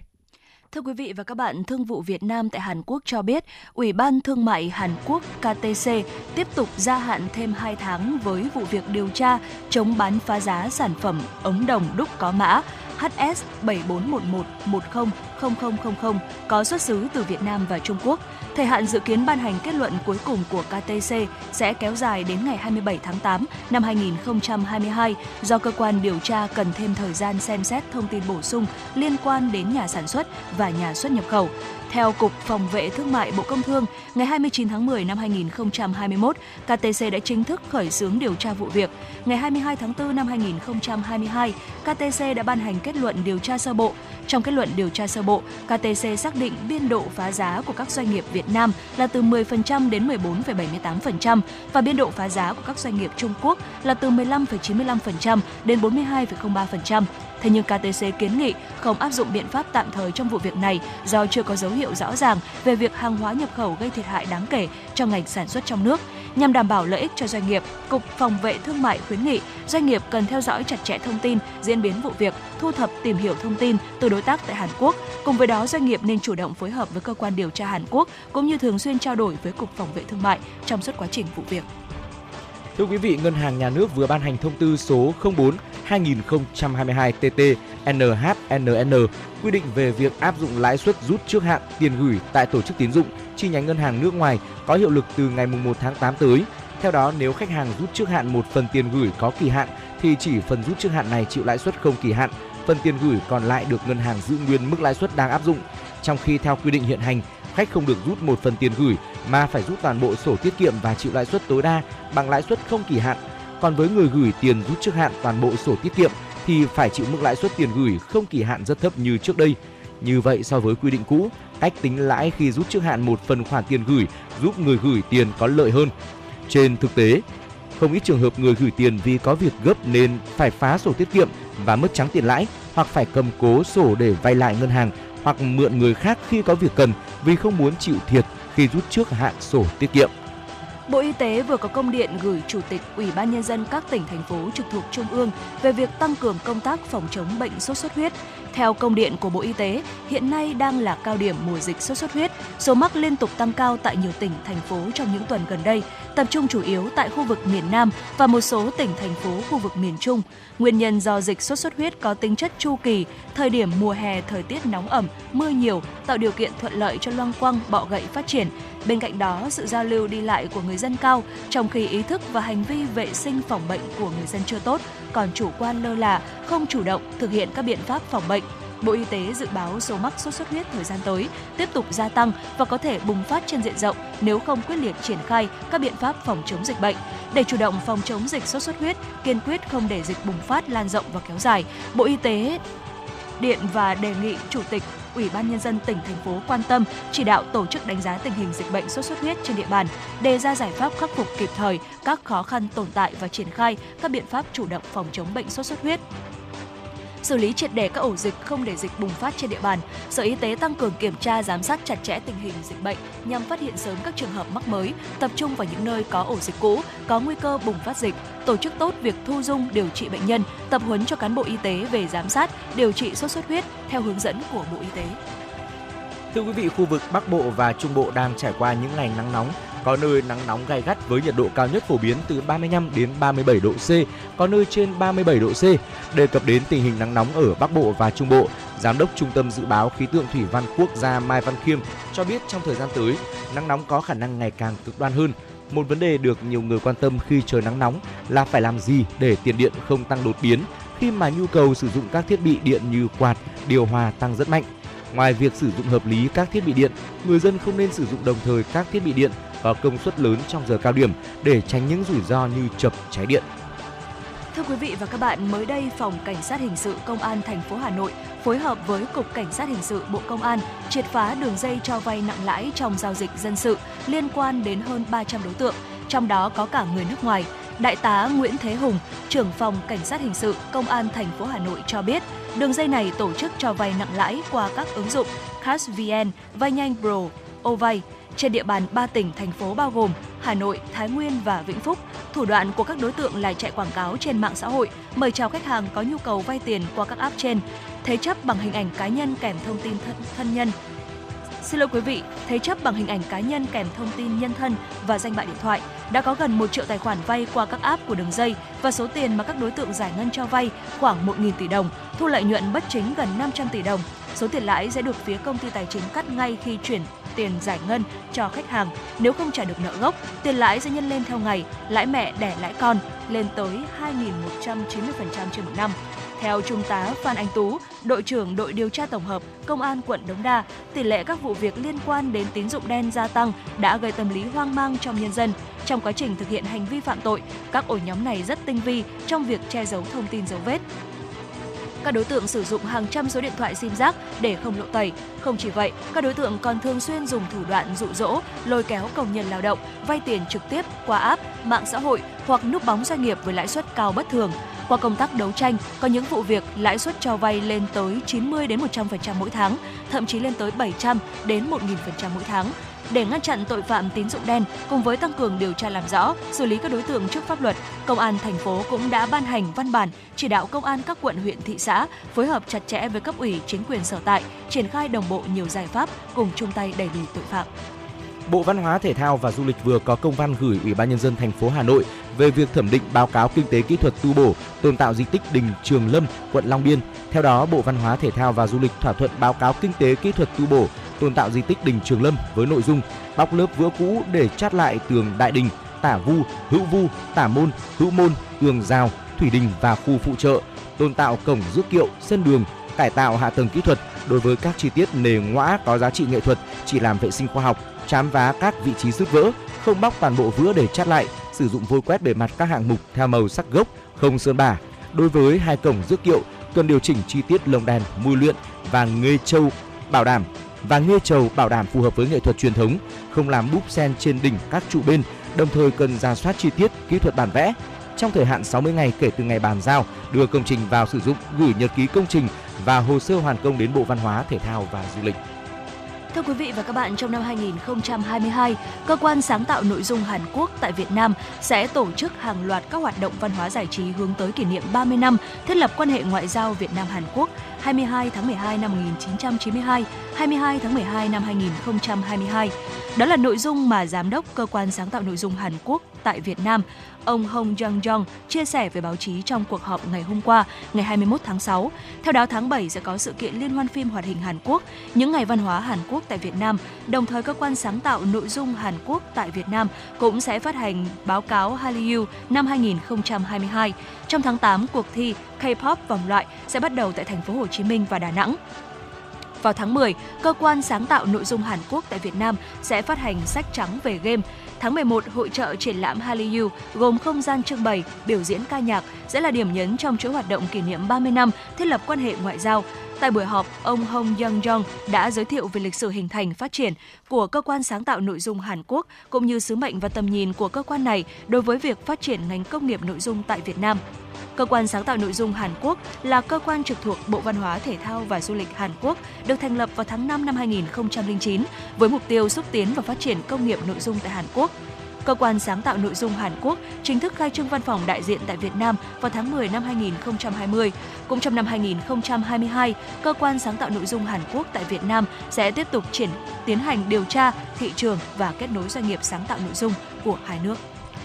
Bộ Văn hóa Thể thao và Du lịch cho biết nhằm tăng cường tuyên truyền về tác hại của thuốc lá, lợi ích của việc cai nghiện thuốc lá, xây dựng môi trường sống không có khói thuốc, Bộ Văn hóa Thể thao và Du lịch phát động cuộc thi viết tiểu phẩm tuyên truyền về tác hại của việc sử dụng thuốc lá, các quy định của luật phòng chống tác hại thuốc lá.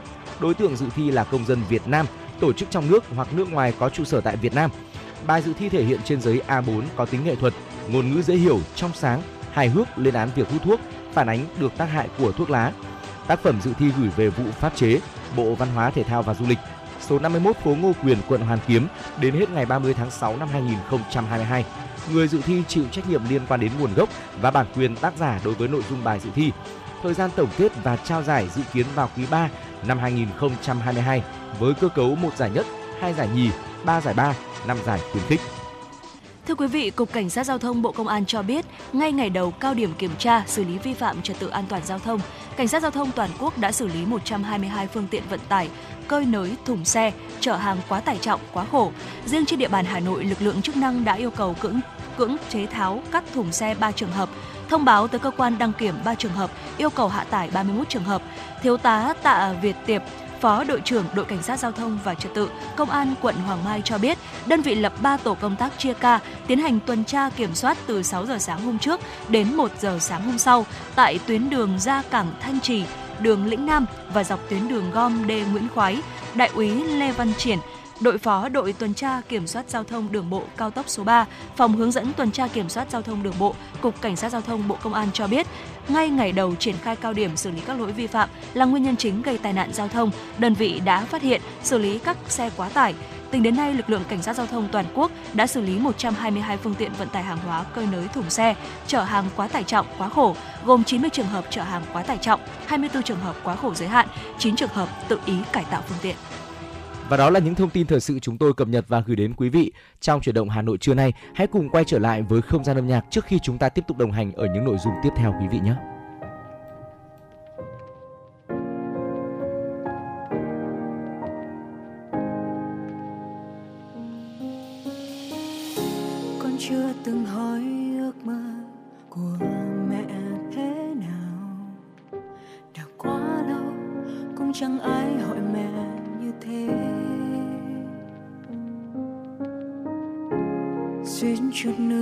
Con cũng quên mẹ từng nói là mẹ cũng có ước mơ mơ được sống cuộc đời của riêng mình. Khi con bé mẹ ước sau này lớn lên, mẹ sẽ tung bay đi khắp chân trời nhân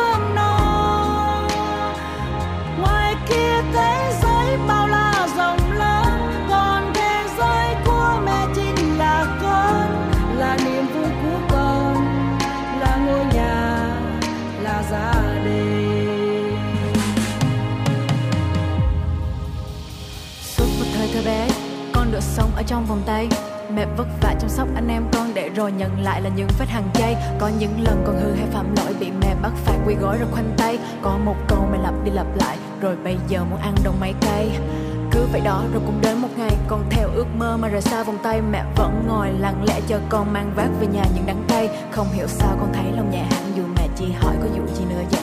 Con không sao hết vì có mẹ ở đây con sao cũng được chẳng chỉ cần mẹ ở đây. giờ tin đứa con của mẹ ngày ấy vừa chớp mắt vài giây, con đã lớn lớn như thế này.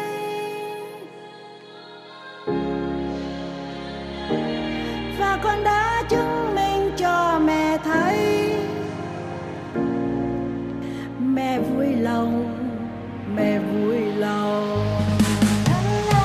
Mẹ ơi, con xin mẹ đừng lo, từ hôm nay con xin mẹ đừng lo, con vẫn sẽ là cô con nhỏ thức thì thầm với mẹ chuyện nhỏ trong con thế giới ngoài kia có bao nhiêu rộng lớn? Thì niềm tin của mẹ trong con càng lớn. Con sẽ bước từng bước từng bước từng bước. Bằng những điều tốt đẹp nhất mà mẹ đã dành cho mẹ ơi.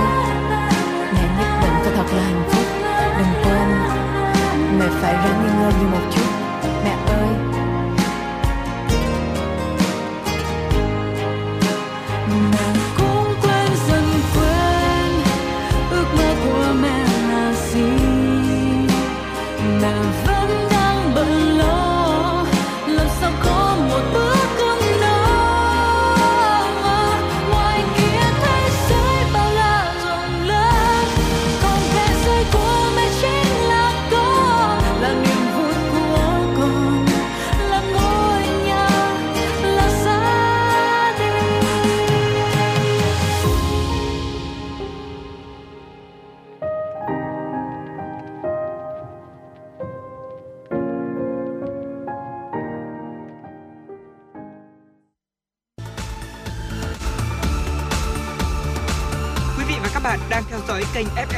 96 MHz của đài phát thanh truyền hình Hà Nội. Hãy giữ sóng và tương tác với chúng tôi theo số điện thoại 024 3773 6688.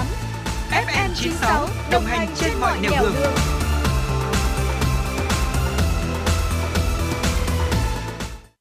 Quý vị và các bạn đang đến với tiểu mục giờ ăn trưa trên ờ, chuyển động Hà Nội trưa. Và thưa quý vị, trong ngày hôm nay thì chúng tôi xin được giới thiệu đến quý vị ờ, một trong những món ăn mà phải gọi rằng là cũng là một trong những món quốc dân của người Việt Nam đấy. Rất là nhiều người yêu thích món ăn dạng này. Ẩm thực Việt Nam thì ờ, luôn luôn là phong phú và đa dạng rồi. Ngay từ những món, gọi là, những món cuốn thôi, đã là có biết bao nhiêu những phiên bản khác nhau và toàn là những món đặc sản thân quen suốt dọc dài đất nước hình chữ S. Nhưng mà cũng có một vài món, có nhiều người có thể là chưa hề nghe qua nhưng mà phải nói rằng là những món ăn uh, được cuốn lại thì vào mùa hè này thì thật là rất tuyệt vời và dễ ăn nữa. Dạ vâng ạ. Và đầu tiên thì chúng ta không thể không nhắc tới đó chính là phở cuốn thưa quý vị. Ờ, phở cuốn là một món ăn không còn xa lạ gì đối với người Việt từ Bắc vào Nam và đây có thể coi là một món ăn rất là đơn giản này, lại còn dễ làm nữa. Và mỗi cuốn phở thì sẽ gồm có thịt bò xào, xà lách, rau thơm tùy ý cà rốt cũng uh, tùy ý chúng ta có thể cho hay không đều được. Được chấm với cả nước mắm chua cay dễ ăn. Và ở Hà Nội thì chúng ta biết là có một con có hẳn một con phố phở cuốn ở đoạn ngũ xã với các hàng chuyên bán phở cuốn phở chiên phồng và nổi tiếng từ lâu. Và một cái điều mà tôi nghĩ rằng là khiến cho cái món ăn này nó rất là phù hợp với mùa hè đấy chính là bởi vì cái màu xanh của nó chính xác là như thế ạ. À, phở cuốn thì là đặc sản của Hà Nội rồi. À, tuy nhiên thì trên khắp đất nước Việt Nam của chúng ta cũng còn rất là nhiều những món cuốn khác nữa thì chúng tôi sẽ cùng tiếp tục giới thiệu đến với quý vị. À, thứ hai một món cũng được rất là nhiều người yêu thích và cũng khá là phổ biến là bánh tráng cuốn thịt heo. Đà Nẵng không chỉ được biết đến bởi sự xinh đẹp của thắng cảnh, sự mến khách của người dân mà ẩm thực nơi đây thì vô cùng ngon. Trong đó không thể không kể tới món bánh tráng cuốn thịt heo chứ danh. Món ăn nhìn thì có vẻ đơn giản đấy nhưng mà cách chế biến thì tương đối là cầu kỳ. Bánh tráng phơi xương để giữ mùi thơm của gạo, không được quá cứng. Thịt heo thì có thể là luộc hoặc là quay đều nhưng mà phải có đủ nạc mỡ đan xen thì mới có độ béo ngậy, giòn thơm đúng điệu. Đặc biệt là sự kết hợp của hơn 10 loại rau thơm khiến cho món cuốn này trở nên hấp dẫn. Dạ vâng ạ, và món thứ ba đó chính là món gỏi cuốn thưa quý vị. Ấn tượng đầu tiên của thực khách về món ăn này là sự đẹp mắt bởi từng chiếc gỏi có tôm, có thịt à, hấp dẫn, nhìn là chúng ta muốn ăn liền luôn đấy ạ. Và lớp bánh tráng trong suốt bao bọc tôm thịt cùng với các loại rau sống, xà lách, hẹ xanh và thêm một chút bún tươi. Và đặc biệt điều đặc biệt của món gỏi cuốn đó chính là nó không có một cái quy định rõ ràng nào mà sẽ tùy vào từng khẩu vị của người ăn để có thể kết hợp với tương đen này, mắm nêm hay là mắm tỏi ớt hay là sốt bơ đậu phộng vân vân ạ. Và chúng ta hãy cùng đến với thành phố du lịch biển Nha Trang của tỉnh Khánh Hòa. Đến đây thì chúng ta sẽ được thưởng thức món nem nướng cuốn bánh tráng. Món ăn này thì là kết hợp đa dạng rau sống có xà lách, dưa chuột, cà rốt, thêm vị chua ngọt của xoài, khế cùng với chuối chát, hành muối tạo thành sự kết hợp cuốn hút về hương vị. Và cùng với đó là nem nướng sẽ được cho vào trong nữa. Nước chấm là nước tương sền sệt đủ vị chua cay ngọt mặn theo nhiều bí kíp gia truyền là gồm 20 loại gia vị khác nhau đấy thưa quý vị. Dạ vâng ạ. Và tiếp theo thì chúng ta sẽ cùng đến với một thành phố biển khác đó chính là thành phố biển Hải Phòng.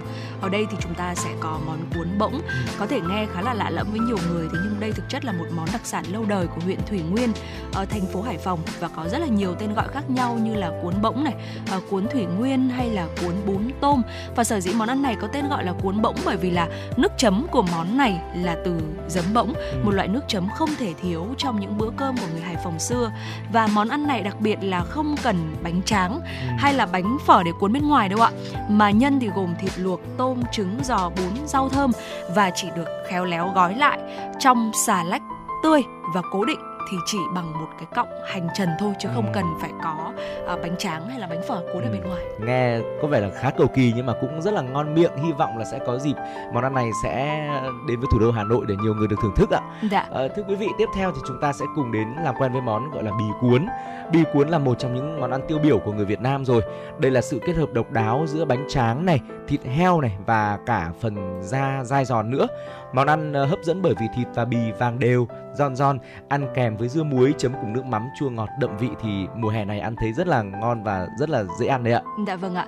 Và cuối cùng ờ, Thu Minh và Trọng Cương chúng tôi muốn giới thiệu tới cho quý vị đó chính là món cuốn diếp, một món cuốn khá lạ khác đó và đây chính là đặc sản của xứ Huế Mộng Mơ với một vị ngọt mát nhẹ nhàng thanh dịu thì cuốn diếp được coi là một trong những món khai vị cung đình Huế. Và thực chất là cuốn diếp thì sẽ khá là giống với gỏi cuốn đấy ạ. Thế nhưng mà nó sẽ được cuốn bằng lá cải xanh thay vì là bánh đa hay là bánh phở. Và món cuốn thì có vị béo ngậy của thịt ba chỉ, vị ngọt của tôm hấp vừa tới và vị thanh mát của bún tươi và rau cải xanh, đặc biệt là nước chấm ngoài hương vị của tỏi, ớt quen thuộc thì còn có thêm cả một thành phần rất là đặc biệt, đó chính là gan xay, ờ, vừa thơm vừa ngọt, ờ, vừa có vị bùi, chua cay, nói chung là đủ vị ạ. Ừ.